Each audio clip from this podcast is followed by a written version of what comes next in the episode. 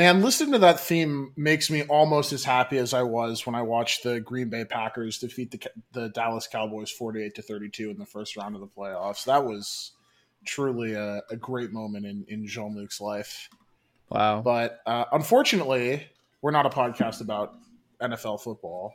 Maybe someday. Maybe I'm into it enough that we can do that someday. But we are here to talk about something way cooler than football. The X Men. Oh. Y'all like the X Men? Uh, it's I Crying in the Book Club. This is episode 45. I'm your host, Jean Luc. Emily's here. You heard Emily. Hi.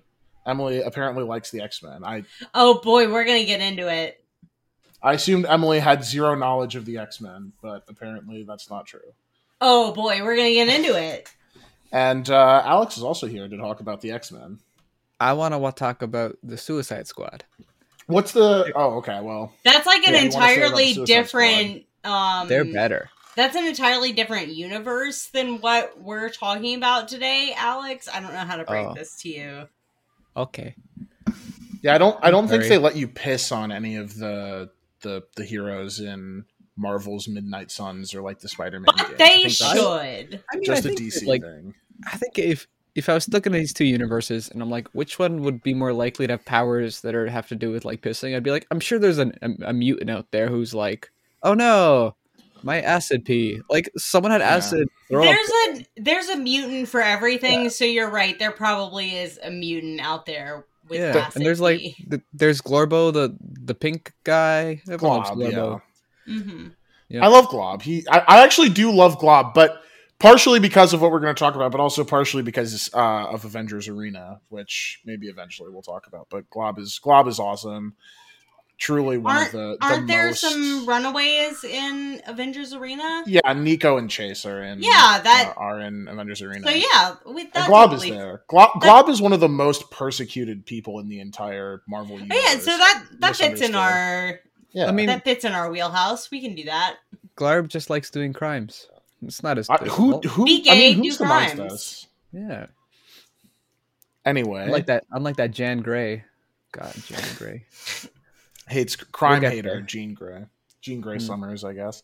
Uh, we are talking As about would love to remind you at every second of this comic. yeah, yes. Uh, Emily didn't even see the big twist though at the end. Ooh, no, she didn't read Well, far Yes, I enough. is it a twist? I we'll get to that because Well, it's, it's- like I mean, it's not a twist. Like it, Yeah. you're, it it's it's inev- for it's everyone. inevitable once you get to it. But we are talking about Grant Morrison's new X Men.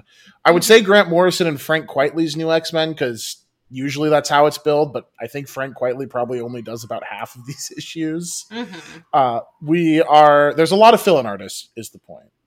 Uh, we for this episode read uh, issues 114 through 138, which is roughly the first four trades Mhm. and we'll be covering the second half. Although I think it's going to end up being a little bit less uh, on the next episode in a couple weeks. So we're just we're just talking about 114 to 138. So there's still a lot of stuff that we haven't gotten to. Uh, well, I've read it before, but I don't think Emily or Alex has. But we'll get to that. I have not. Um. Anyway, uh, new X Men. So there, one of the interesting things about new X Men is that there is no issues 100, 1 to one hundred and thirteen of the new X Men because it is in fact just a rebranding of X Men. Uh, Okay. There is X Men one to one thirteen, and then there is new X Men one fourteen to one. Uh, it goes on for a while as new X Men. yeah. Okay. but the it Suicide Squad would never do that. They would never do that. yeah, DC They have- famously never does renumberings or relaunches or anything of the Nope. sort. nope, nope, Yeah. nope, nope, nope. Uh, but anyway, New X Men kind of came about in the early 2000s, uh, but really seems like it was uh, being conceived of as early as the late 90s. Um, this sort of all comes out of the the bankrupt the Marvel bankruptcy of the 90s, which after the you know the bubble of the comic book industry burst, Marvel went bankrupt, and in the early 2000s, completely revamped a lot of their books, launched the Ultimate Universe, uh, and uh, editor Joe, uh, the then editor in chief, uh, who was editor in chief for a long time, Joe Quesada, uh, hired an, a young upstart from Scotland uh, named Grant Morrison to Can we do the X-Men. Ultimate X Men someday. if you want to read more Mark Millar books, we can do Ultimate X Men. Oh, I I love mean, Mark Millar. Do I like maybe There are- not, but like the twisted mind of Mark emotionally, Millar. emotionally, yes, I do want to revisit the Ultimate X Men universe. I mean, fair enough. There's there's some Busiek Ultimate X Men at some point. I'm pretty sure there, there's some good writers who eventually take over or write a few issues. Um, but yeah, uh, Morrison was brought in to to write X Men. This was their first uh, Marvel book and one of only two Marvel books they've ever written. I get along much better with the editorial Wow. at DC, I guess. Maybe I didn't the realize only it was guy. only two. Which is so weird. Which is so weird. Morrison is maybe the only guy in the entire industry who like has a better relationship with DC editorial than Marvel editorial. I, I don't know that like what happens behind the scenes, but like every other writer is like DC fucked me. I hate working with DC editors. They fucking suck. I love working at Marvel. They pay me better. And Morrison's just like pumping out a shit ton of DC books and does like one X Men book and fucks off at Marvel. So I, I don't know how I don't know how that came to be, but you know, maybe he's just like me and he's just a big DC head from the from the They, jump. uh, So I, I respect it. I I, don't know. I don't know. I respect it. Uh, I like I said, they the don't series. oh, Oh, go actually, ahead. no. Oh no, I yeah, I just think it's it's really like Morrison and Moore are like big enemies kind of thing, and I think that Morrison's just doing it despite spite Moore, being like, I love DC Comics. Oh wow, before Watchmen, yes please. Mm, See, mm, but mm. Morrison and Millar are also enemies, and that this has are resulted Morrison in and Millar enemies? and this has Really? resulted in Morrison Millar has like good taste in enemies, I think. Well, like, hey, I'm sorry, like, who does Mark Millar think he is to be like, oh, Grant Morrison's like, you're not on the same wavelength. well, okay. To be fair, who does Grant Morrison think they are to say Alan Moore is there? Like, yeah, that- that- that's you Like- know what, that's fair. I I love Morrison. you know, but like shoot for the moon, land among the stars. yeah, yeah. Well, Millar missed the stars too. I guess I don't know what happened there. Um, Yeah. But the the series, as I alluded to, it's largely drawn by Frank Quitely. Uh, he definitely draws most of the issues, but there are a ton of fill-ins with kind of a banger lineup of you know you got John Paul Leon, you got Leinil Yu, you got Paul Jimenez, and uh, you unfortunately have the biggest Nazi in comics, Ethan Van Sciver, as well. Which let me tell you, wah. that like jump scared me when I saw Ethan Van Sciver's name. I I had no recollection that he drew. I don't know that I saw his name because I wasn't paying that much attention to the credits. yeah, uh, I I was I.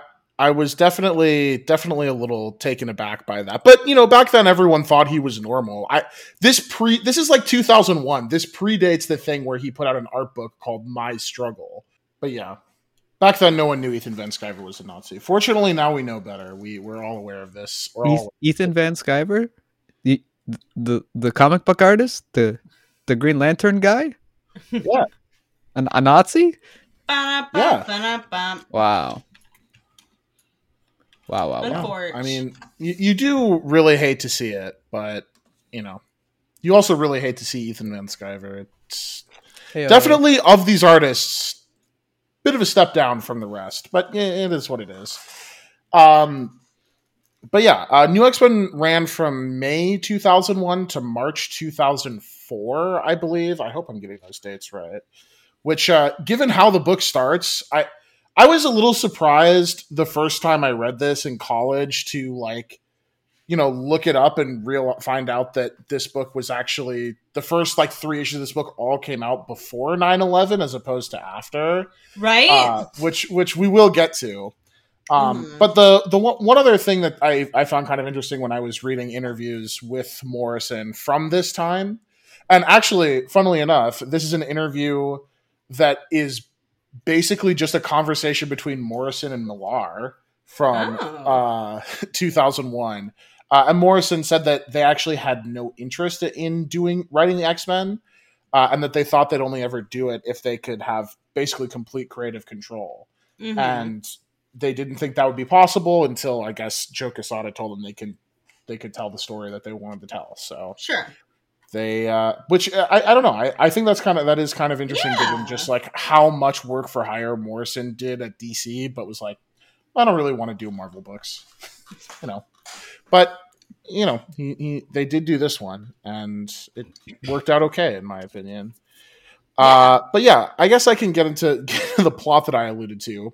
Um, the reason I'm surprised about the 9/11 thing is that the first story arc in this book involves the island nation of Genosha, which is the sort of mutant haven. It's it, run by Magneto, uh, Mhm. being completely destroyed by Sentinels, just like absolutely ravaged. I think the number that they throw around is like 16 million mutants Yeah. died.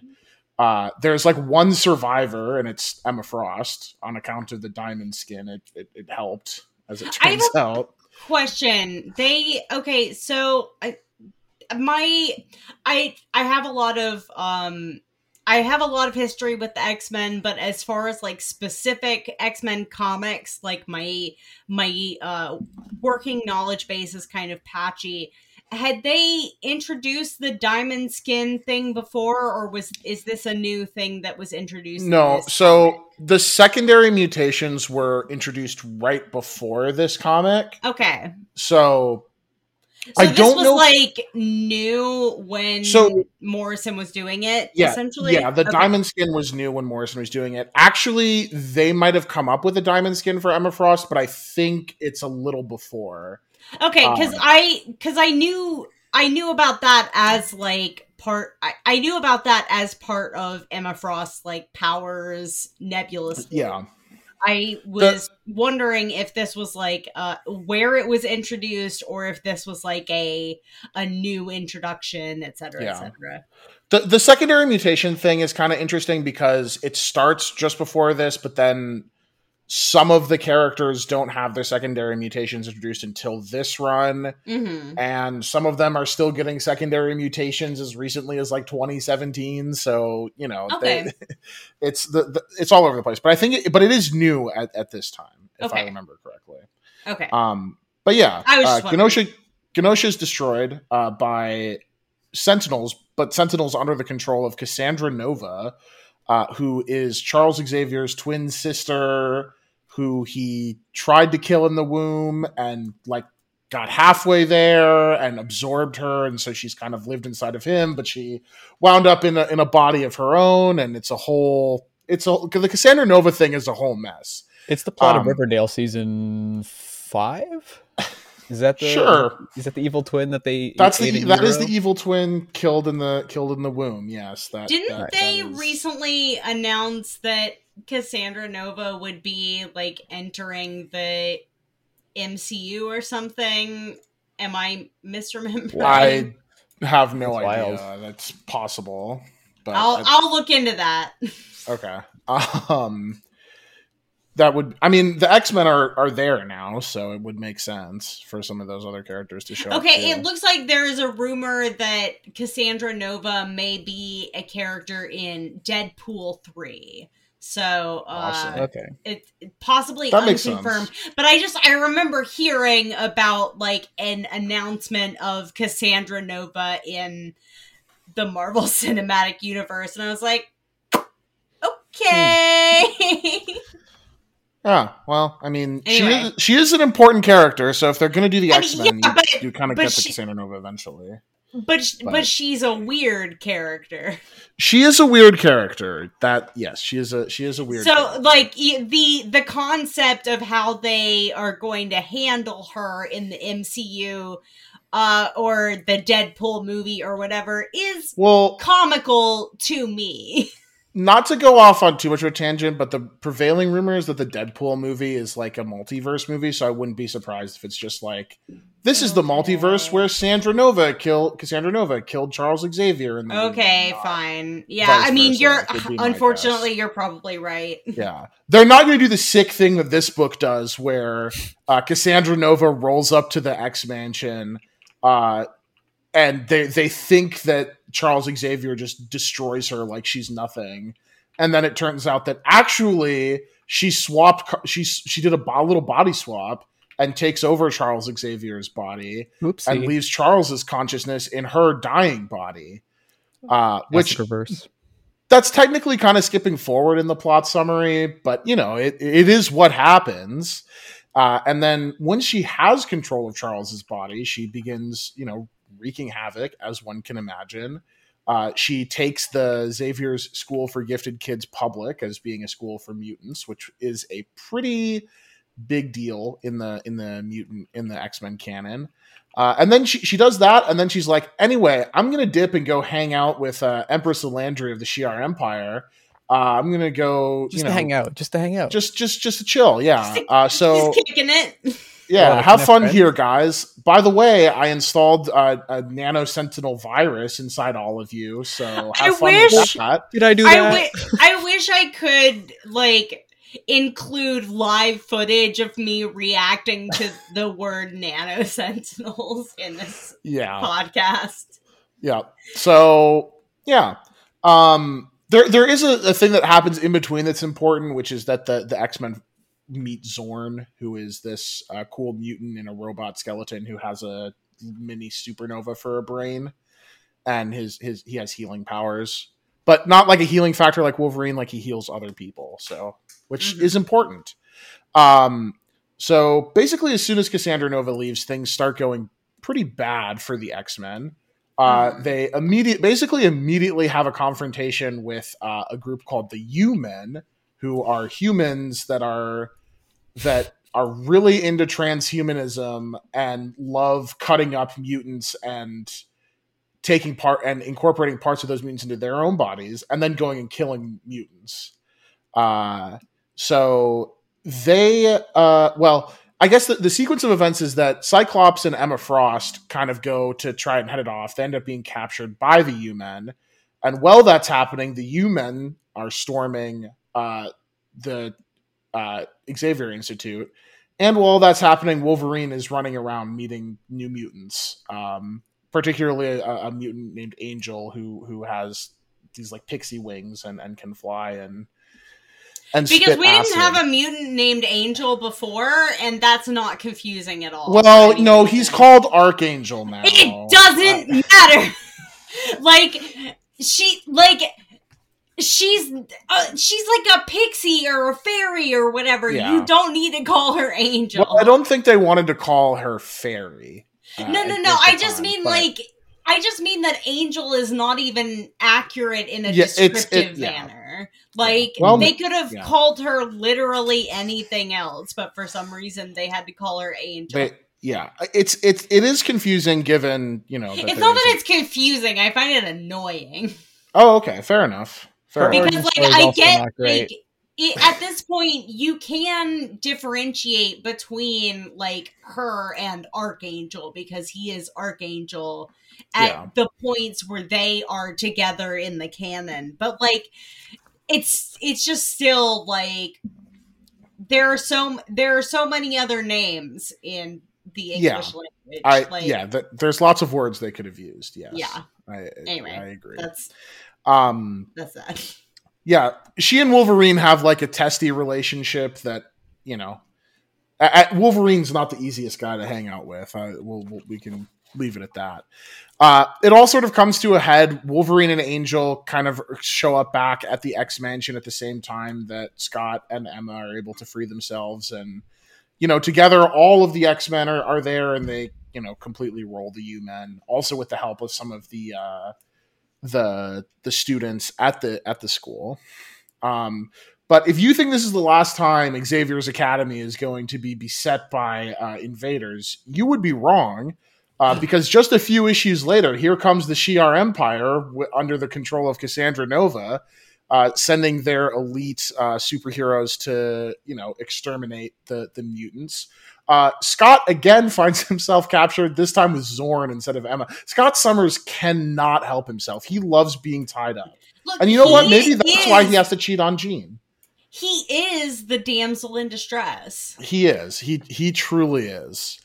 Um, around this time is also when the uh, X Men are really starting to be uh, feel the effects of the Nano Sentinels. Uh, Beast and Jean and Scott are all kind of out of it uh, because of the the Nano Sentinels. Um, Beast uh, is able to figure out a way to sort of stabilize them. Um, and some of the students st- step up in a big way, particularly Beak, uh, who is a new character, and the Stepford Cuckoos, who are not new characters but get way more of a spotlight in this run.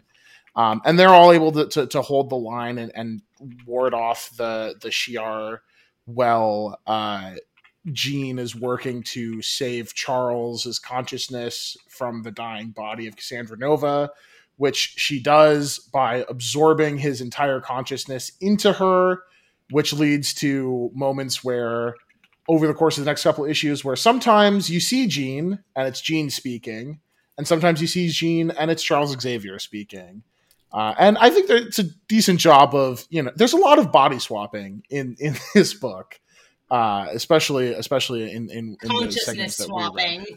Yeah, yeah. I guess consciousness swapping. Yeah, um, they're uh, able to thanks to a myriad of stuff of things, particularly you know Charles Xavier being back in the mix and uh, some of the Shi'ar realizing that they've been duped by Cassandra Nova uh, they're all able to to join forces and finally defeat uh, her once and for all and trap her in the body uh, of a Shi'ar shapeshifter, uh, where she you know won't be able to to, to accomplish a whole lot.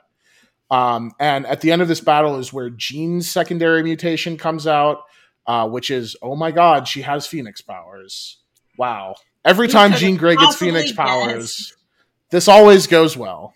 So this is Jean this is Grey not the first time. This is a this is an ancient Jean Grey thing. So right? Yeah, yeah. So so yeah. the first okay. this is the second time I think that the Phoenix shows up.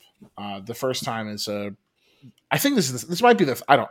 It's it's the Phoenix but it's is still here. It's still here. As long as no one like this time it's going to go relationship well. with her, breaks up yeah. with her, or cheats on her. I think we're good. I think we're this like, time things are yeah. going to go well.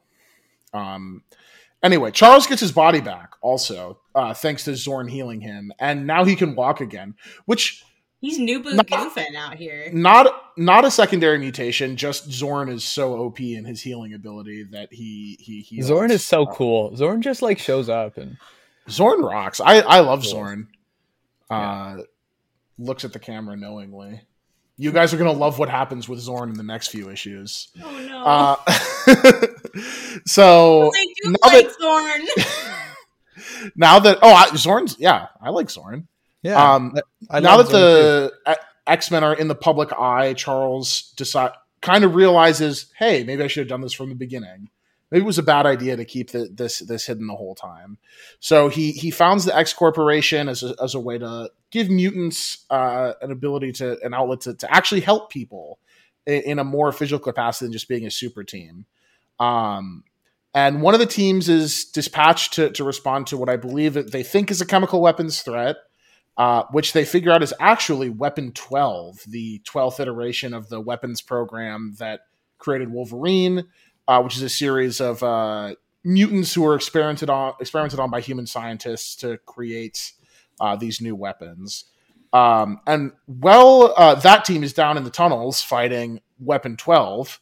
Uh, a new guy called Fantomex, also another favorite of. Th- there's so many of my boys in in this in this book. By the way, Fantomex i fucking love Fantomex Uh, X shows up uh, to Charles and Jean. He tells them, I'm the greatest thief in the world, and I'm a mutant, and I stole all the information about this secret weapons program, and I'll sell it to you all for one billion dollars. Uh, and Charles is like, "Can I? Can I not pay you?" And he, and then Fantomex is like, "Sure, we can just go handle Weapon Twelve together." And it turns out Fantomex is not who he says he is. He is in fact Weapon Thirteen uh, but he just kind of dips. He's not like he, he's not trying to fuck with the X Men or, or, kill mutants. He he he just he just gets out at the end. Um, well, Charles and, and, multiple man are defeating Weapon Twelve, and Jean Grey gets so horny she lets Fantomex escape, which is you know I I, I, I it's so stupid, but. And you know what? Yeah. Jean Jean Grey is getting horny for Fantomex, and Scott's getting horny for Emma Frost, and they start having an, a telepathic affair uh, which is emotional awesome. cheating, but a little yeah. more than that because it's like it's more than emotional cheating. They are fucking in Emma's uh, in Emma's mind palace. So, but they're not like physically fucking. Uh, no. And Emma does this thing where she turns herself into Jean Grey. It's it's a whole thing. Um, it's also important to note, not for anything that we read for the future. This is where Dust is introduced, who is uh, a new mutant who can transform into dust or sand or whatever. I like Dust. Uh, yeah, she's cool. Fan Uh, Dust. and then, and then the last arc uh, that we read uh, after all this has transpired, there's there's some like kind of like one off issues. There's one where they go to Genosha uh, and find Polaris, and, and and a couple other things that happen in between. Xorn takes some kids on a camping trip. Um, but the last arc that we read really focuses on two groups of younger mutants, the Omega Gang, uh, which is run by Quentin Quire, my favorite X Men character. Uh, and- Shocking to everyone involved. so he basically finds out that he's adopted and it shatters his mind. So he's like, I have to become the guys from A Clockwork Orange. And so he and Glob, Tattoo, Redneck, and Radian uh, become the guys from The Clockwork Orange, right down to taking epic drugs that make them more powerful. Um, and then the second group is, and oh, and the important thing about them is that they're like these sort of anti-human zealots. They they Uh-huh. disagree with uh, Charles. They're they're the new Magneto because Magneto's dead. Yes. um, for sure. For really, truly, yeah, for sure. They're real this yeah, time. Yeah, yeah, yeah. yeah, Um, the other group is uh, a class is called the special class, uh, which are, I guess, for, for for lack of a better term, some of the more fucked up looking mutants. Um, it's a class that's that's run by Xorn and consists of Angel and Beak, who we've talked about already, uh, Basilisk, uh, who has is a one-eyed Cyclops, but he can't call himself Cyclops, even though he also has Cyclops' powers. Uh, this whole thing, and then there's Dummy, who is just a guy in a, uh, just gas in a suit that smells like farts. Apparently, they talk about this a lot. Um, Ernst, uh, who has super strength, and Martha Johnson, uh, Martha Johansson, not Martha Johnson, who is just a brain in a vat, who has uh, telekinesis uh, or telepathy. Um, all of all of this sort of comes to a head when uh, there's a, a, a famous mutant designer who's murdered supposedly by humans, and Quentin and the Omega Gang uh, really start getting violent. They go out and just start, you know, beating and killing random non mutants. Uh, and when there's this big open house that the X Men are planning, and they start a riot on campus uh, during that open house. Um, they kidnap Charles Xavier. Quentin Quire, being you know probably the most powerful telepath in in the X Men in, in the Marvel universe, uh, is also able to defeat Wolverine and a bunch of other a bunch of the other X Men.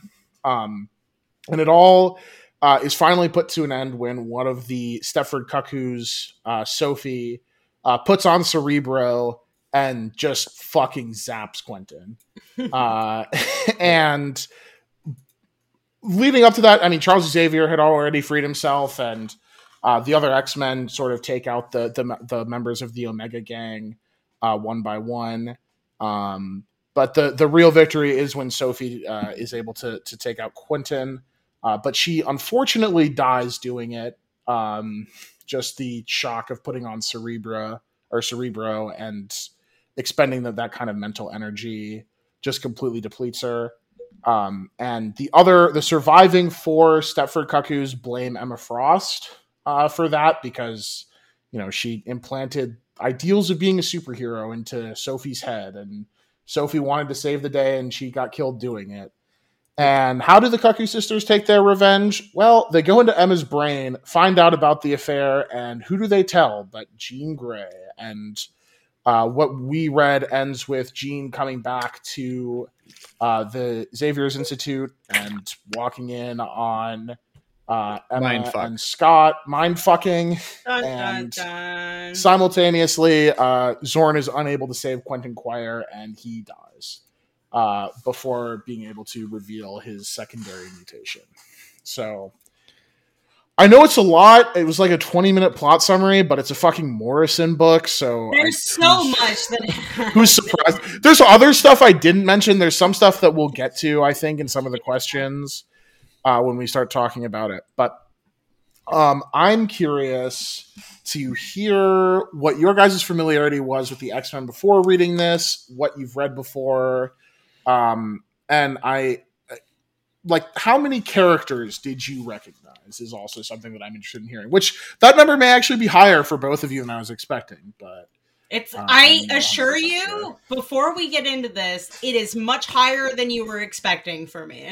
Uh, I would like to hear Alex's history with the X Men because I feel like I'm gonna like ramble a lot. So Mm, thank you, thank you. I mean, I'm an X Men hater. Always have been, always will be. Um, I think hell they yeah, suck. But yeah, I mean, I never really read any of the comics. For, for like when I was getting into comics, I was like, ah, DC, yeah, let's go, let's go. so no room, no room for any mutants or new mutants or old mutants or uh, all that. you might say no more mutants. I have been known to say that a lot. It's just just chanting in the streets, just just going at it. Um, Mhm. but yeah, it's um, I th- I read a couple ones. I think Marvel now had like X Men Gold and X Men Blue and X Men things, so a bunch of different X Men colors. Read that, and then the latest one I read, which I actually did enjoy, was uh, Jean Luc would know, but it's like a few years ago, and Magneto's back, and they have their own like place again, and it, it was pretty Mhm. cool. But yeah, I don't. X Men were always just kind of like, eh, they're okay, they're there. yeah, the Um, the Hickman stuff, right? The Hickman stuff, yeah, yeah. So I, I read that stuff, and I, I guess I saw First Class, Days of Future Past, and then the bad ones that came after those two. Um, What about the bad ones became before those two? no, I didn't. I haven't seen any of the original X Men movies. Oh, really? Wait, Okay. really? I'm not a singer head, unlike unlike some people. Yeah, Alex does not uh, approve of Bryan Singer's uh, pedophilia, unlike everyone Okay, else who's a fan listen. the X Men movies. Yep, Listen, yep. That's the official stance. uh, Alex is the only anti-pedophile host of Crying in the Book Club. Not true. We are an anti-pedophile podcast. It's weird you got to Okay. say that, but um, yeah, that's my X Men experience. Emily, Oh boy. Okay. So what you need to understand is that I was 10 years old when X2 came out. And uh, I didn't see it right when it came out, but I did. I was shown the X Men movies not long after X2 made it onto DVD. So I was like f- fully X Men pilled by the time that X3 The Last Stand came out. Uh, and I. My actual reading history with the X Men is kind of patchy. Uh, I have definitely read a lot of Ultimate X Men, and I read uh, New X Men like Generation X or something. I don't remember what the actual like I don't remember what the comic is called, but it's like shortly after this, honestly, which is why I recognized uh Dust. But uh I when I was a kid, I got my parents to buy me a book that was called The X-Men Encyclopedia. And so rather than Mm. rather than necessarily dive into reading all of the X-Men comics, something that I did do was obsessively read all this makes the, a lot. The biographical information of uh, a lot of X-Men characters. And uh, so like I actually reading this was kind of like this was a treat for me because there were a lot of characters that I had like read like their little X-Men encyclopedia entries for but had never read anything that they had actually been in and then they showed up in this comic because you know when you're getting a Morrison comic you're getting the deep cut characters. Like Morrison loves to like mine the depths for like the most obscure characters that they can include in a thing or make up the weirdest characters that you could possibly imagine. And I So- don't actually know how many characters were like I don't know how many of these characters were conceived of in this run or are like but but there, there were just there were a lot of characters that I recognized from reading the X-Men encyclopedia as a child that I had never actually read in anything before. Interesting. So, do you know the Xorn twist?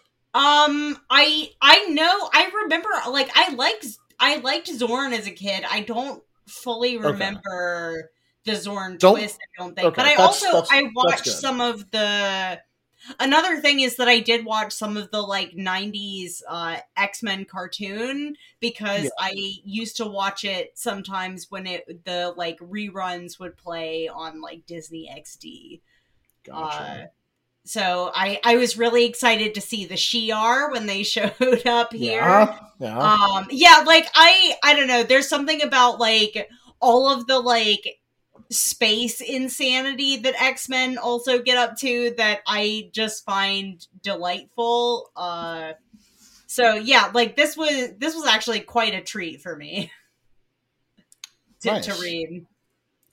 Yeah, I, I bet reading the encyclopedia, they probably do recognize a ton of these characters because a lot of them do go on. Like some of the characters were newer at the time, like not Morris. Like Quentin Quire, I don't think is a Morrison creation, but he had like just been introduced relatively recently, and then you know goes on to become a more important, a more integral character later on. But although Mhm. not so much anymore. Uh, well, that's cool. I, I I didn't expect you to be a big X Men head, but Oh, I love that. I cool. mean, we should. It, it shouldn't actually surprise you because like the x-men have always been like at their core uh like a, a metaphor for like disenfranchised uh groups and i am the resident sjw Yeah, the the uh, X-Men encyclo it, it was specifically the Marvel Encyclopedia Volume 2 X-Men and it came out in 2003. So that's what we're okay. That's what we're working with as far as my uh, knowledge of the, the X-Men in many ways is concerned. Uh huh. Well, okay. That that is that's cool. So Uh, it would have like been kind right of after this. Opposite opposite spectrums on the X Men scale. You've got Alex, who like I keep telling God you should read these X Men comics, and he tells me to kill myself. and you, who are just like I love X Men, and I've never told you to read an X Men comic. no, you should this, tell so me to read more X-Men comics, I that. guess.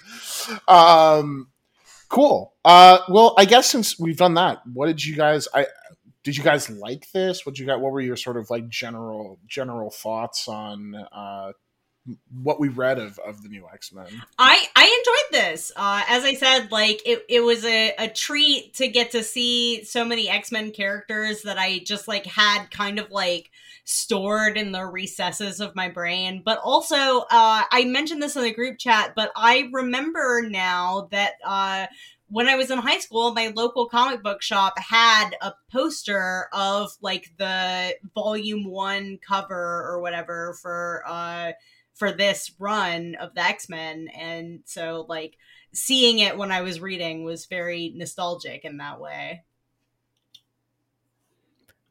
Yeah, Cool. alex I liked it. I again like I kind of like Emily, or I'm not sure how many of these characters are brand new for this run, how many of these characters we knew about, and I feel like when I was reading Hickman's X Men, it was like I'm reading the end of a story of something that people have been reading for like 40 years, and it's like it's a big change now, and I'm like, well, this is all I know, so. I mean, it's a good story. It's written well, but like emotional stakes wise, I'm not like, whoa, this is crazy. Um, but this one kind of came in a time where I'm like, it, I think it kind of hit perfectly for me. Where you know I know about Magneto and, and, and Scott and Jean Grey and all these all these characters, and they're all doing their thing, and Emma Frost, and um, yeah, I really liked it. And it turns out Yeah. that Morrison writes well, no matter what publisher he's working at. They're working Something at. that we did like about this series is that it does kind of you are like if you're just starting with this run the way that we are like you are kind of dropping in in media res like down to them not changing the numbering of the comic uh i Yeah. i don't know i i appreciate that i i understand when comics try to like you know uh onboard new readers by uh doing introductory stuff but i like i liked the experience of this like you're just like joining the x-men like they've been See- up to shit and like you're you're gonna be a part of it now. This is the thing is is that like this is the way that like most people who get into superhero comics get into them. Like Yeah. Alex Alex read Darkest Night and then was like, I gotta read every DC New 52 book. And I read Yeah. Batman Hush and was like, I gotta read every DC New 52 Oh yeah, book. Batman Hush was So- also like one of my introductory books Yeah. to comics. like but this is how everyone who like people don't need like there's there all kinds all the time you hear that like oh my god comic superhero comics aren't new reader friendly. It's so hard to get into. But like most people who get into them just read random shit that they find at a barnes and noble for half price or whatever. Yeah. And then are just like i love all of this so And it's kind yeah. of like the the the it's kind of the quintessential experience of reading comics You're just like yeah we're just gonna start i mean this is not a random x-men run like it is Yeah. a critically acclaimed well-known Yeah. x-men run which but to be fair like most of the x-men runs are like fairly well known um, It's, when I say But- random, I just mean like you're not opening up like a specific graphic Yeah. novel. Yeah 100% it's Yeah. it, it, it takes place in the continuity. Yeah. it's like Um, it, i mean it's throwing so many things at you but it morrison they do a great job of making it also new reader friendly in a, in, in a way where like you just need to know the, that these characters exist. And if you know these characters exist it's just them doing their daily stuff. Like Morrison trusts the reader to be able to keep up, and there are a lot of higher ups in comics who do not trust the average reader to keep up. yeah And I Well, get and that also- because there are a lot of readers who are just fucking dumb as rocks. But you know, oh, and- it's kind gonna of a back it's kind of a back to basics thing too right? Like the main characters in the like when this book starts the main characters are wolverine beast jean grey professor x and cyclops. The and emma frost. but like it's like well it's the classics but except for iceman and angel who are the original x-men but like don't have the same like pop culture cachet necessarily. Like people don't really know them as much. Uh but yeah like it is like the characters that people know. And then morrison builds like a, a bigger cast around around those characters. Um which is you know really fun i think. Uh so i, I i've got some i guess i i should say i also like morrison's new x-men i read it for the first time in college and I loved it then, and it was really cool revisiting it. Um, I I think like it has some of my favorite character drama with the X Men. It was funny reading it in college because I had you know obviously X Men First Class had come out, and I'd seen all the X Men movies, and it was like, oh wow, this is so much of those movies is inspired by by what's here, like the the Jean Grey, Emma Frost stuff. Like it's all it's all here. I just Uh, think so- Jean so that's Grey and fun. Emma Um, Frost should kiss. That's my takeaway Yeah, well. from this whole thing. Good luck. Good uh, good Look, luck. I know that. it's not going to happen, but like j- the song can live in my heart. It doesn't. One's have to fire, be damaged. one's did- ice. They did make like Iceman's gay now, and Iceman's like, always been gay. Be and and Ro- Rogue and Mystique are gay now. So like there are you know they, they, But they Beast have is so- Beast is Mystique not. has He, also Beast is just been gay. messing with with his ex girlfriend. We'll girlfriend. we'll we'll get to the Beast thing in a. we'll Oh my get to the god! Yeah, we will talk about the beast thing. Actually, let's just talk about the Beast thing now. I mean, Sure. it's kind of interesting because like when Alex brought it up, like the X Men. Emily said this, but like they are have always been like metaphors for disenfranchised uh, people, and in this run, I feel like a lot of that is like there's a lot. A lot of the early X Men stuff is like very civil rights coded, whereas Yeah. this is like. This run is very much like, oh yeah, a lot of these guys are like, we're going to use like a lot of queer signifiers Yeah, for, there- for some there of these is- characters. a Mhm, mhm. period And- of the early 2000s where there is like a clear shift in X-Men from being a race metaphor to being a sexual orientation metaphor. Yeah. And not that the race metaphor totally goes away, especially depending on like who's writing the X-Men, but like th- there's like a there's like kind of a delineation between like where the metaphor shifts. And i feel like you can also kind of attribute unfortunately you can kind of attribute that to the bryan singer movies. I mean bryan singer for better or for worse is a gay man. And like you can see the like gay you can see the gay metaphor all over the Bryan Singer X Men movies. Like there's the in X two, there's like the as far as gay people go. I don't know if the scene is infamous for for you guys, but uh the like the scene with uh with Iceman and his family, and they're like, "Have you ever just tried not being a mutant?" Is so like, "Have you ever just tried not being gay?" Like that it's just like it it, it, it's all over. And it um you you definitely see that as like an element of this book as well. And i imagine that you know part of that comes from uh you know i know that uh morrison wasn't like you know out at this time but uh be, not being a, a cisgender person themselves. Uh, yeah i mean that was probably I, an influence there yeah, I mean, you you can definitely see that. I think throughout Morrison's catalog, but the Beast stuff, it, it oh makes sense God. in retrospect. But the Beast thing, I didn't mention in the plot summary because I, I knew we were going to get to it.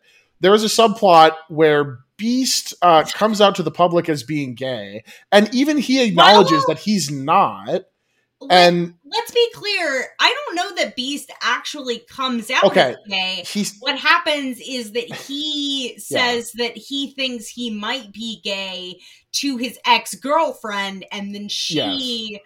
lets that to the lets that go to the press which he said that knowing that she would do that so i guess it is kind of but yeah know, it, and then he decides to just run with it too where he's like well you know who who better than me like to you know be a voice for the downtrodden who better than me a heterosexual man to be a voice for the downtrodden well to be fair he is like a big blue dog like he you know he, he may be a straight man but that, he think. is down beast is downtrodden in a way sure you know? but he's not gay yeah, no, no he's. I, I, know. Yeah.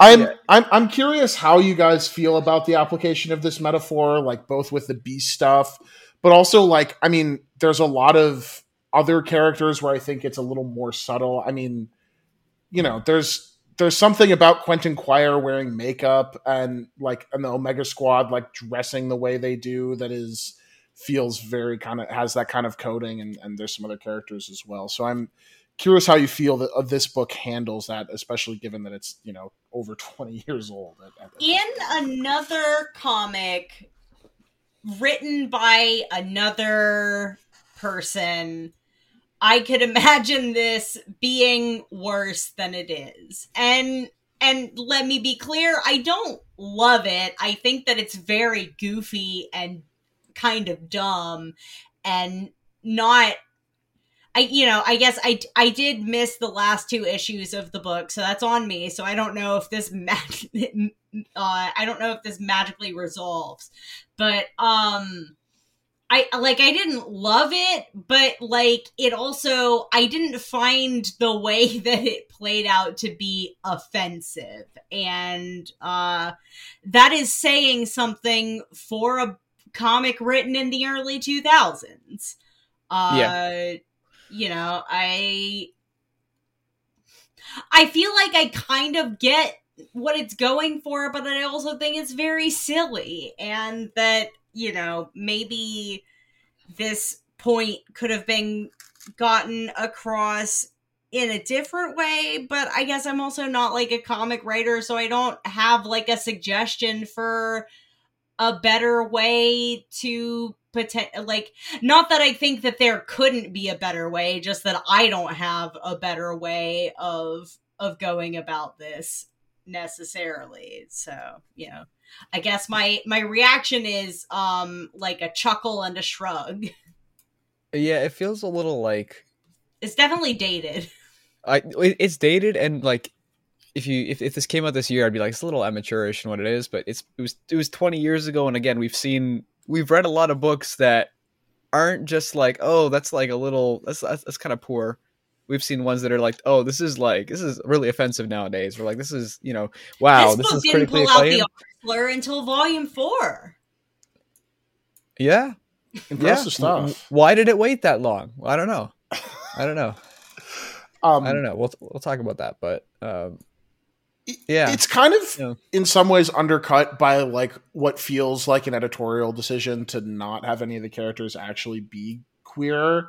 That's Uh, you know I hadn't like- I hadn't actually like that hadn't for whatever reason had not necessarily entered into my mind, but that makes um it makes more sense if they were potentially actually gonna like go with maybe a gay beast angle and had to kind Yeah. of walk it back. Uh, Th- th- because there's I thought the walking back felt very jarring when I read it. So Yeah. Mhm. Yeah, th- there is a part of me that wonders if it's a, if it's kind of an editorial decision, um, and, and part of me that wonders like how they would, uh, like how Morrison might have wanted the story to unfold versus like how Yeah. it had to unfold with with some of the the limitations. Uh, th- Yeah. There are some interesting things. Like, I mean, it's not exactly the same thing, obviously, but like there there are there is like the angel and uh beak subplot where like beak is not like human well mhm. none of them are human they're all they're all mutants but like there there are He like sort of humanoid. Yeah he's a bird.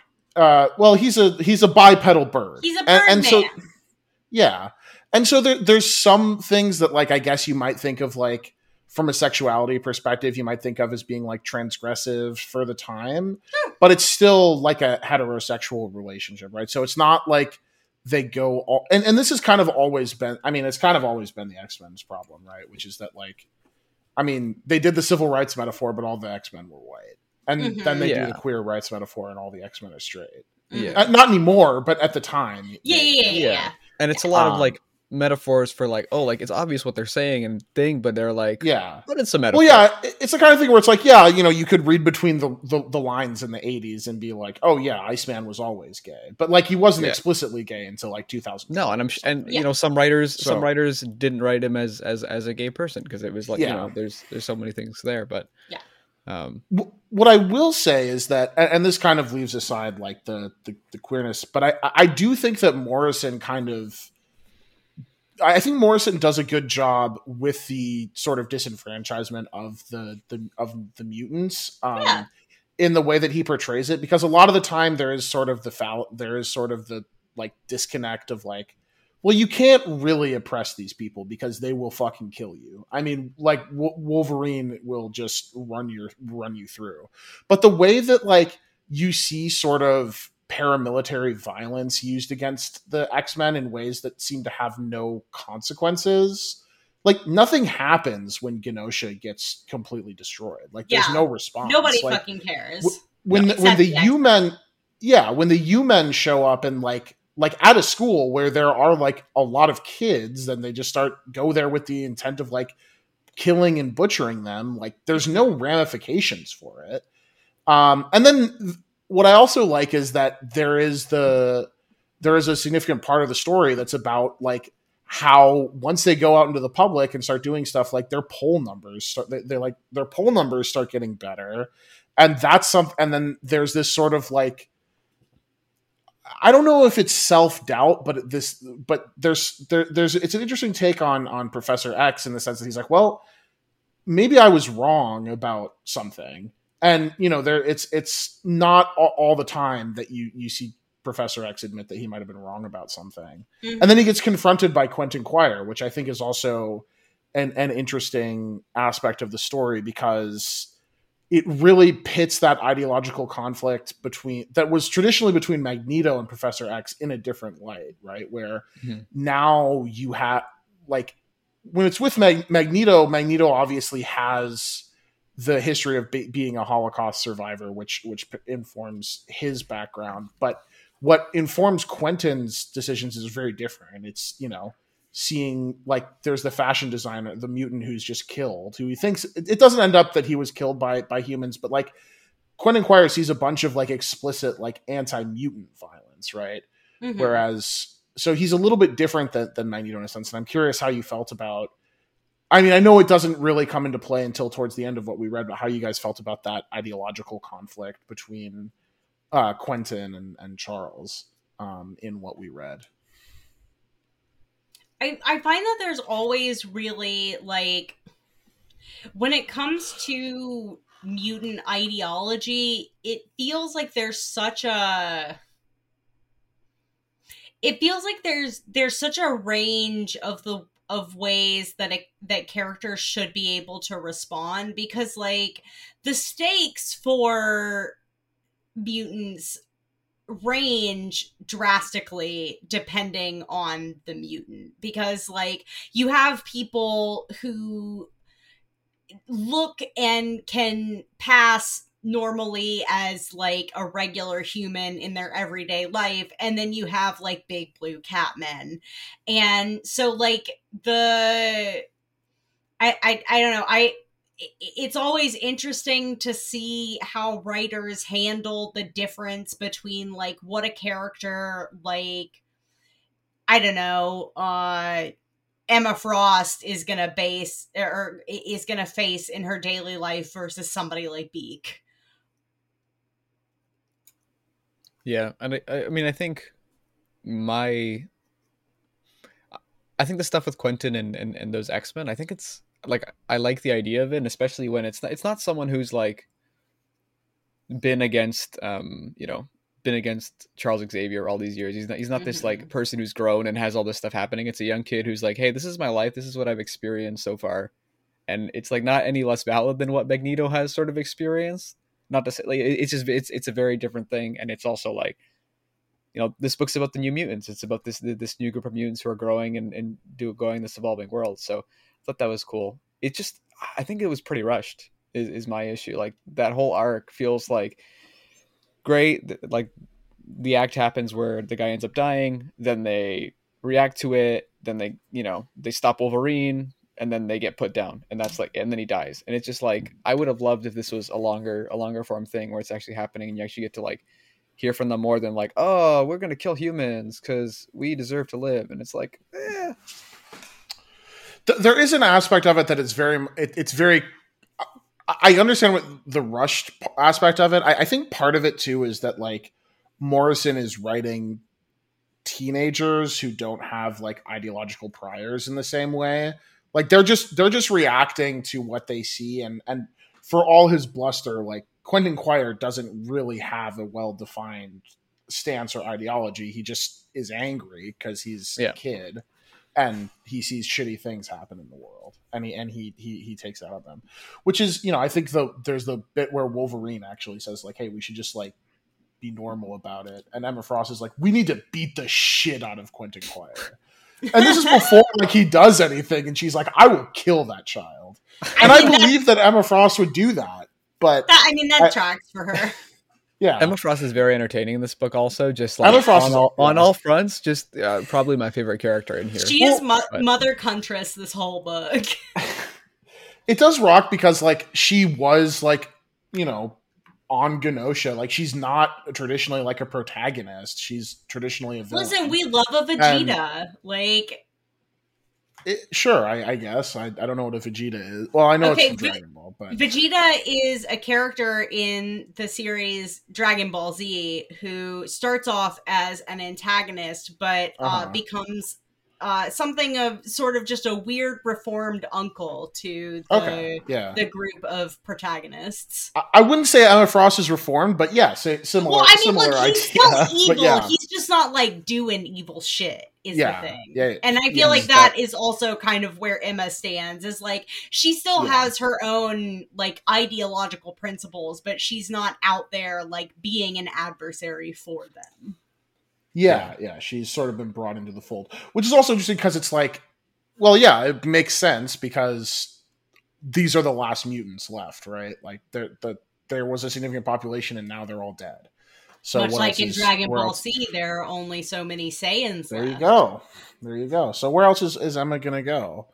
Um, yeah, I, I, I, I, I love Quentin Quire. I, I think there, there's better Quentin stuff in the future, but because like Alex says, this is very like, the, it, it, it is, it is, it is very condensed into those those few issues. Um, but but I actually want to go back to something that Emma mentioned, or, or Emily, not Emma, uh, mentioned earlier about uh the the the mutants who like some of them just look normal and some of them don't i mean one of my favorite issues of, from what we read is the sort of one shot where Xorn goes into Mutant Town or into into the city and uh, investigates like this dog that's disappeared and finds that it's a, a mutant kid who is like eight years old, but this like massive brown monster, like or gray Yeah. monster, like and not human at all. And the police end up killing it because they just think, oh, this is the Marvel universe. If something like that exists, it's probably evil.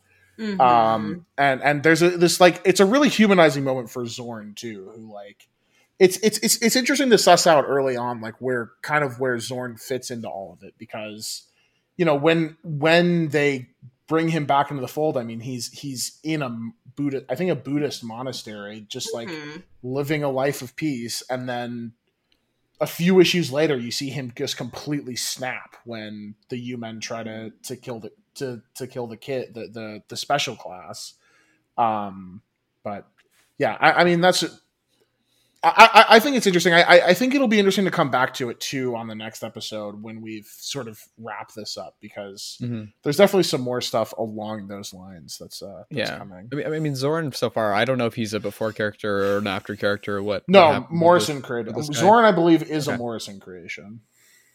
Cool. Yeah, I just like. Um, Okay, I did just look up the Xorn twist. Why? But well, I mean, I'm gonna get to it. Like, I remembered that there No, was. I a- know, but why? Oh, I I remember shouldn't that there was. I remember that there was a twist. I just couldn't remember Uh-huh. what it was. Look, Yeah, get. well, you now know. you know.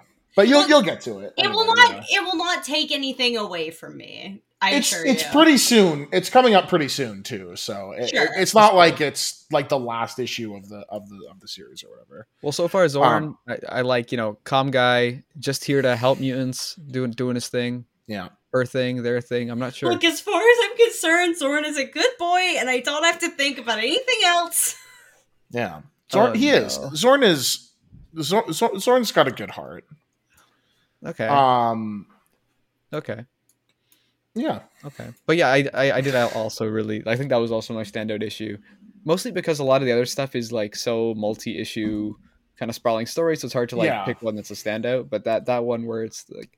It's that kid, and it's and Xorn's just like he never got to get his his mutant powers about to be awakened. Yeah. Gonna- Well, that that's what I love so much about it too. Right? Is the the idea that like the mute like there's a there's a uniqueness to every mutant that's different than like the uniqueness to every human where like it, Yeah. it is truly like special and and one of a kind but anyway That's, um that's something that I like about mutants as like a type of character in the Marvel universe as opposed to just like normal superheroes or whatever because like other superheroes tend to just like even though there are some weird superheroes like most superheroes tend to just have like superhero like powers whereas mutants like it can just be fucking anything. Like yeah. mutants can have any sort of weird bullshit and they don't necessarily have to have like a you don't have to have a logic as to like how is this character going to be useful in a superhero team because they can just show up and be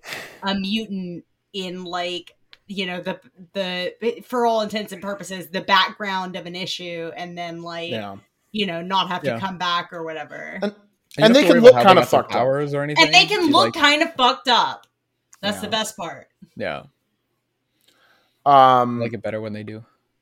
when they're yeah when they're fu- a little fucked up Yeah. yeah Uh, I guess to kind of transition, um, a big part of the X Men's appeal has always been like the melodrama of the of the characters, uh, and obviously, you know, we've alluded to the to the Jean Scott Emma. It's not a love triangle, I guess, because writers are cowards about Jean and Emma, but you know, it, it is sort of a love triangle. Um, and there's there's other stuff like in that uh, same uh, similar vein. So I'm curious how you guys like if you guys enjoyed the the character drama and some of the romance stuff uh and like if any of that stood out to you um and just general Eh, thoughts on on that aspect of the book So it's like it's happening as you know, Jean and Jean and Scott are kind of drifting away because I guess Scott came back or he was dead or is now. So I don't know. Yeah, okay. There was something so, that happened to um, him. John, what happened to Scott before this? They keep well, alluding to it. They keep, they keep like referencing it. You're back but now, like, Scott. I didn't, I didn't look into it. What happened to Scott before this?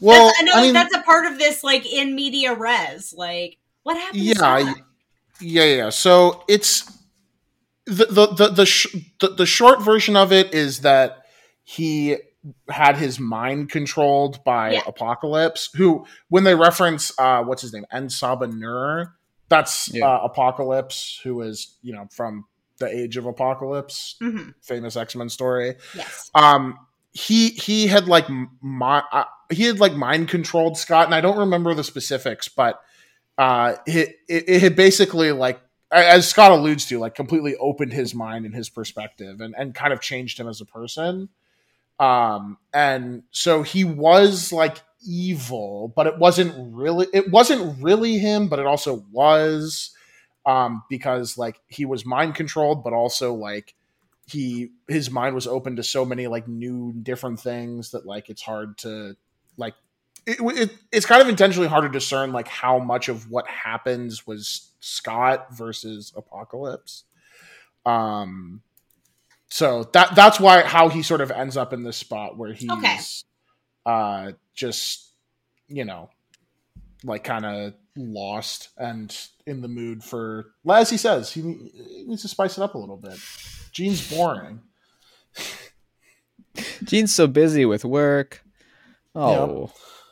Oh. They're all yeah, they're separate from one another all the time. it was it was entertaining. It was like very trashy. It felt like it, it was it was that kind of like thing, and it was so it's so drawn out too. It's just like Uh-huh. happening throughout, and it's like eventually I'm just like, come on, like either do or don't, or like commit. And I'm glad that the place where we stopped, we got a li- we we we find we Yeah. we, we got to a place where it's like your mind fucking each other, and it's like no, it's not what it looks like, and Yeah. um, yeah, I don't know. I I love that the the sort of soapy part of the X Men. Like, and it's not just like like the Jean and uh, the Scott and Emma and Jean stuff is great. I, I enjoy that, but I also really like the the Beak and Angel stuff and the the the Quintet like because it intermixed with all of it is like sort of the more normal like teenage stuff i guess which is i i Hmm. think that it's fun to inject that into the x-men in particular because Yeah. really serves to to humanize them in a way that you don't always get in like superhero comics so i i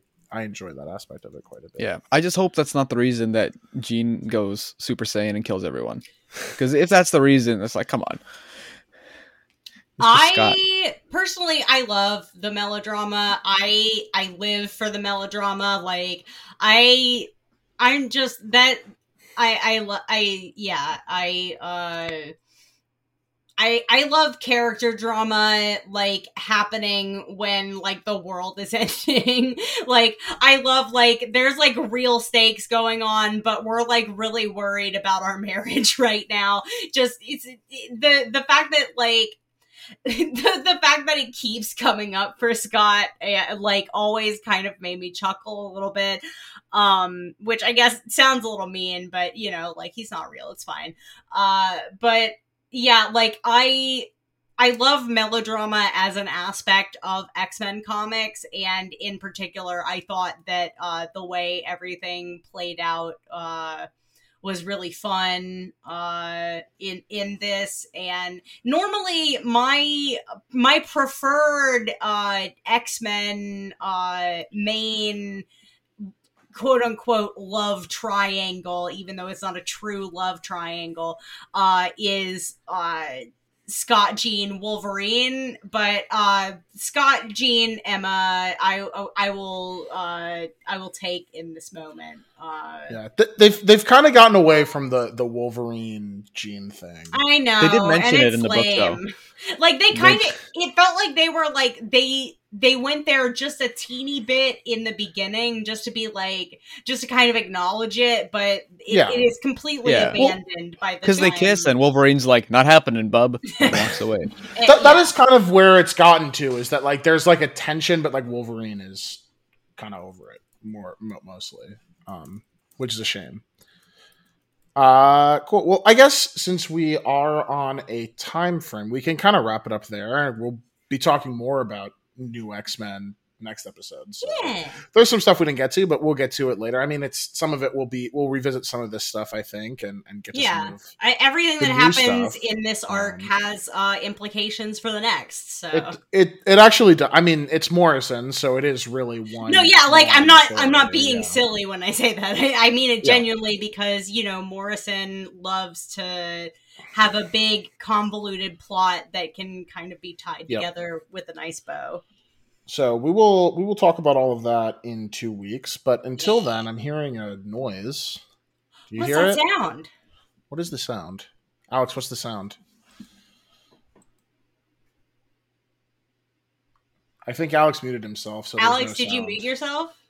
Oh, that was the Suicide Squad with the latest hit, the Doomsday Clock, on, Oh on your radio God. station. Their How new cool hit would it be- single. How cool would it be if in the Suicide Squad game, all of the music was like sung by them? You know, it was like a really bad covers of them, and it's like in the background You know, honestly, I would respect that so much more. right? Call me DC Marvel. I won't pick up the phone. But you should do it anyway. Yeah. Yeah. So that's the doomsday clock signaling that it's time, What does it time. time for cry space. My cry space is something that just happened where I, apparently there's betting markets on whether or not Travis Kelce will propose to Taylor Swift during the Super Bowl at the end of the Super Bowl. Okay. Um, But they haven't been I- dating long enough. I'm sorry. I- well, I'm yeah, sorry. I, I'm not They've been crying dating for about. at least ten years. I'm mostly I'm mostly crying because ten. That's a long time. Okay, we'll talk about it off show.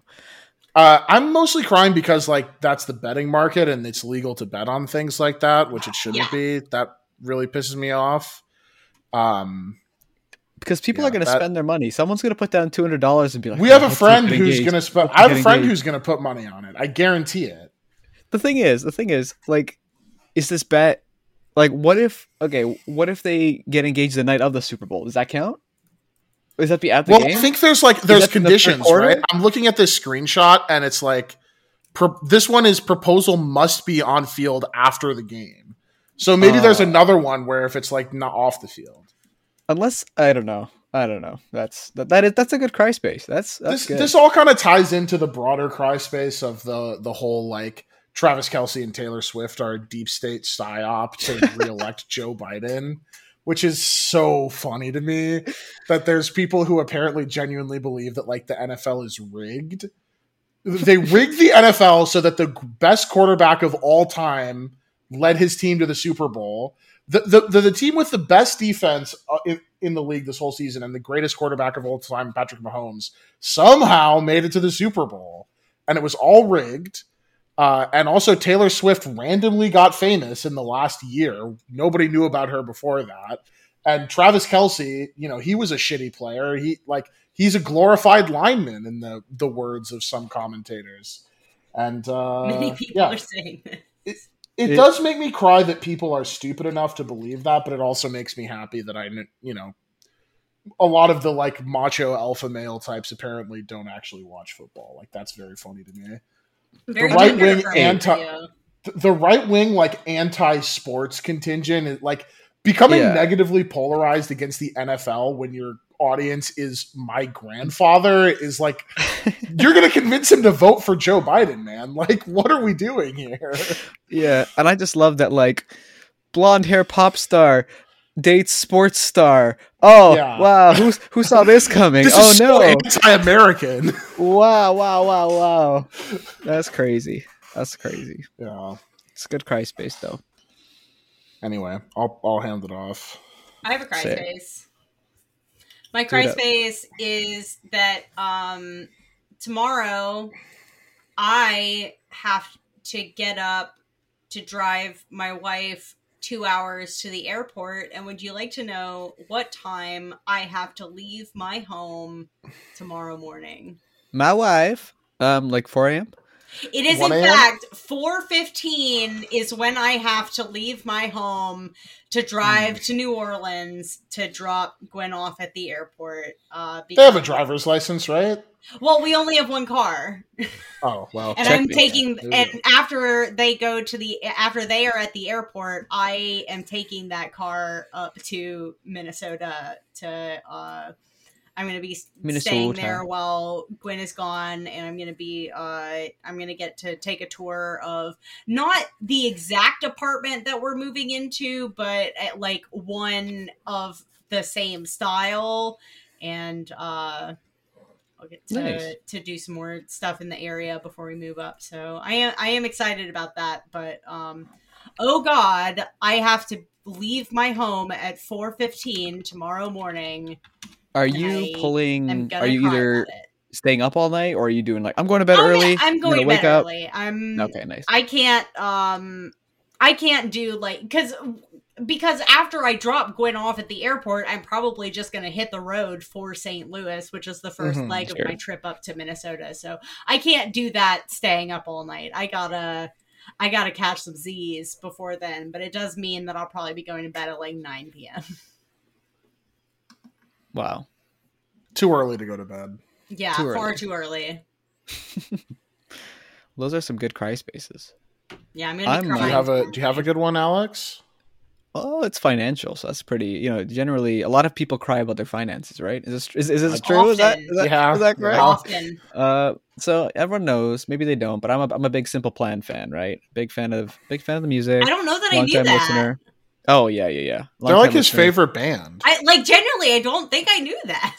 for my childhood times to now. I love Uh, that. But they announced a tour, but they're not headlining. Avril Lavigne is, which is like okay, that's fine. That's I don't hate better. Avril Lavigne. Yeah, I don't like hate Avril I bet Lavigne. she puts on I a don't dislike show. Avril Lavigne.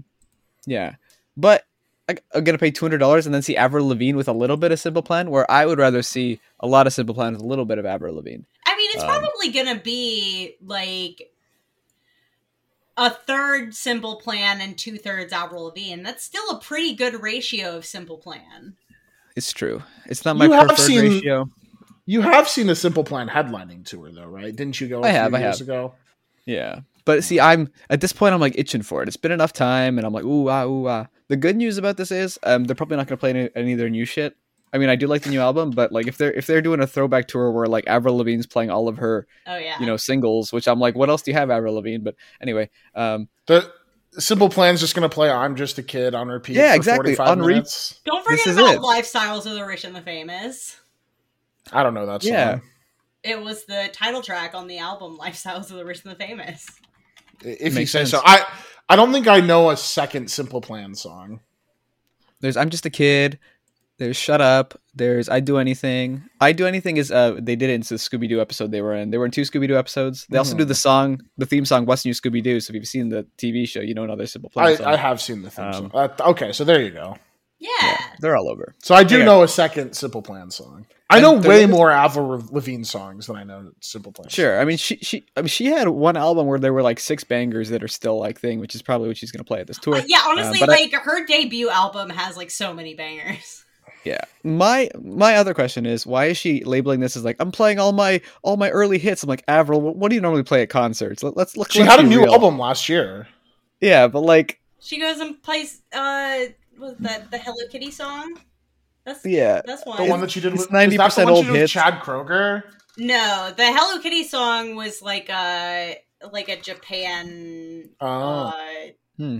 like apparently uh Avril Lavigne is popular in Japan, so she like made a a song for the Japanese audience called Hello so was Carly Rae Jepsen. Good taste. Yeah, I mean that tracks. Um, but yeah, I, I bought my tickets this morning because I got a pre-sale code. So uh, excited Hell to go yeah! August 12th. August Nice. 12th in Toronto.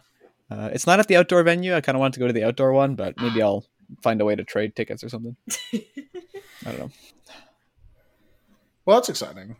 Yeah, that sounds Yeah. fun. And I'm also my other cry space is I'm gonna play the Suicide Squad game. Yay! I'm excited. Like, I want to hear all about your experience playing the Because Suicide the haters Squad gonna game. hate, please, hate, hate, hate, hate. Please, please keep me updated. Like genuinely, I need to. Alex and I will play the Suicide Squad game for exactly one hour and fifty nine minutes, and then get our seventy dollars back from Steam. Please It'll give me as much of a play-by-play as you can. I know you'll be uh, violently drunk, John Luke, but uh, I can only. Uh, well, no, not at, for not at- Suicide, no, I want to experience Suicide Squad. Are you kidding me? of I'm gonna be fully. I'm gonna have been sober for like two weeks beforehand to make sure that I have like the true like sober headed experience of Wow.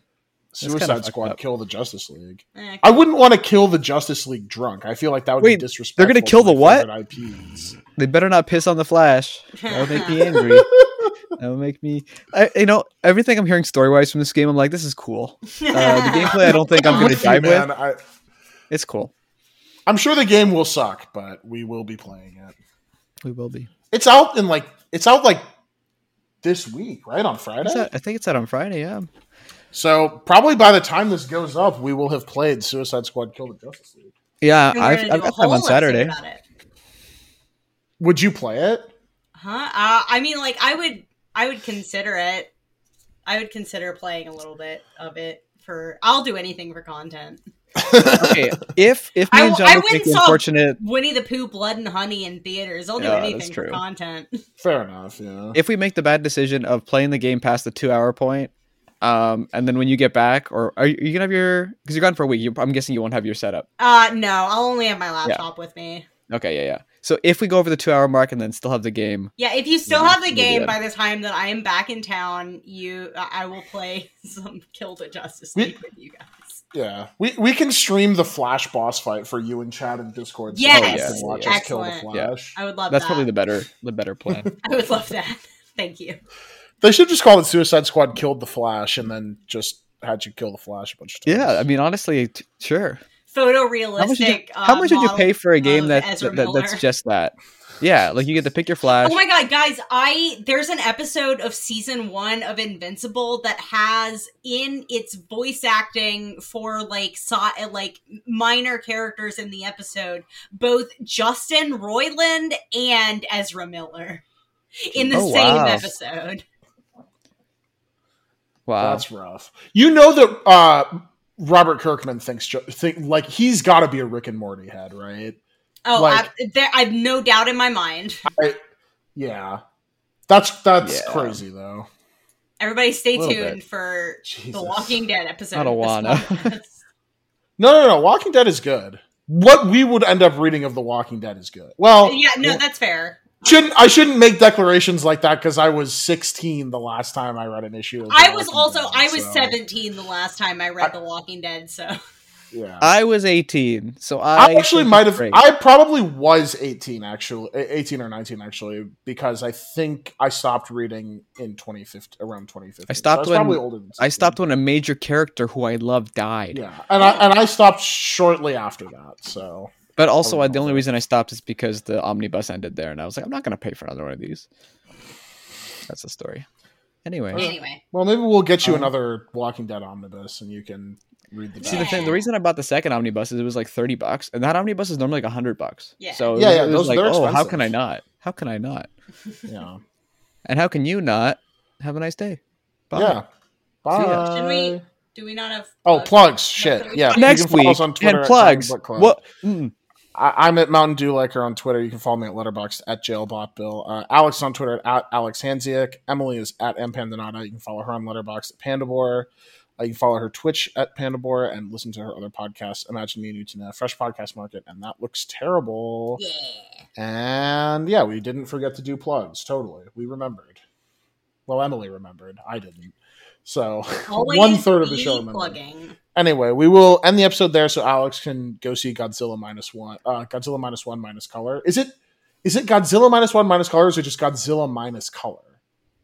Hmm, I think it's Godzilla minus one minus color. I think Godzilla it is, minus right? color would just be the original Godzilla, right? Right, where yeah, because the Godzilla mi- yeah, it's black and white. Yeah, it's called. It was called Godzilla minus one slash minus color.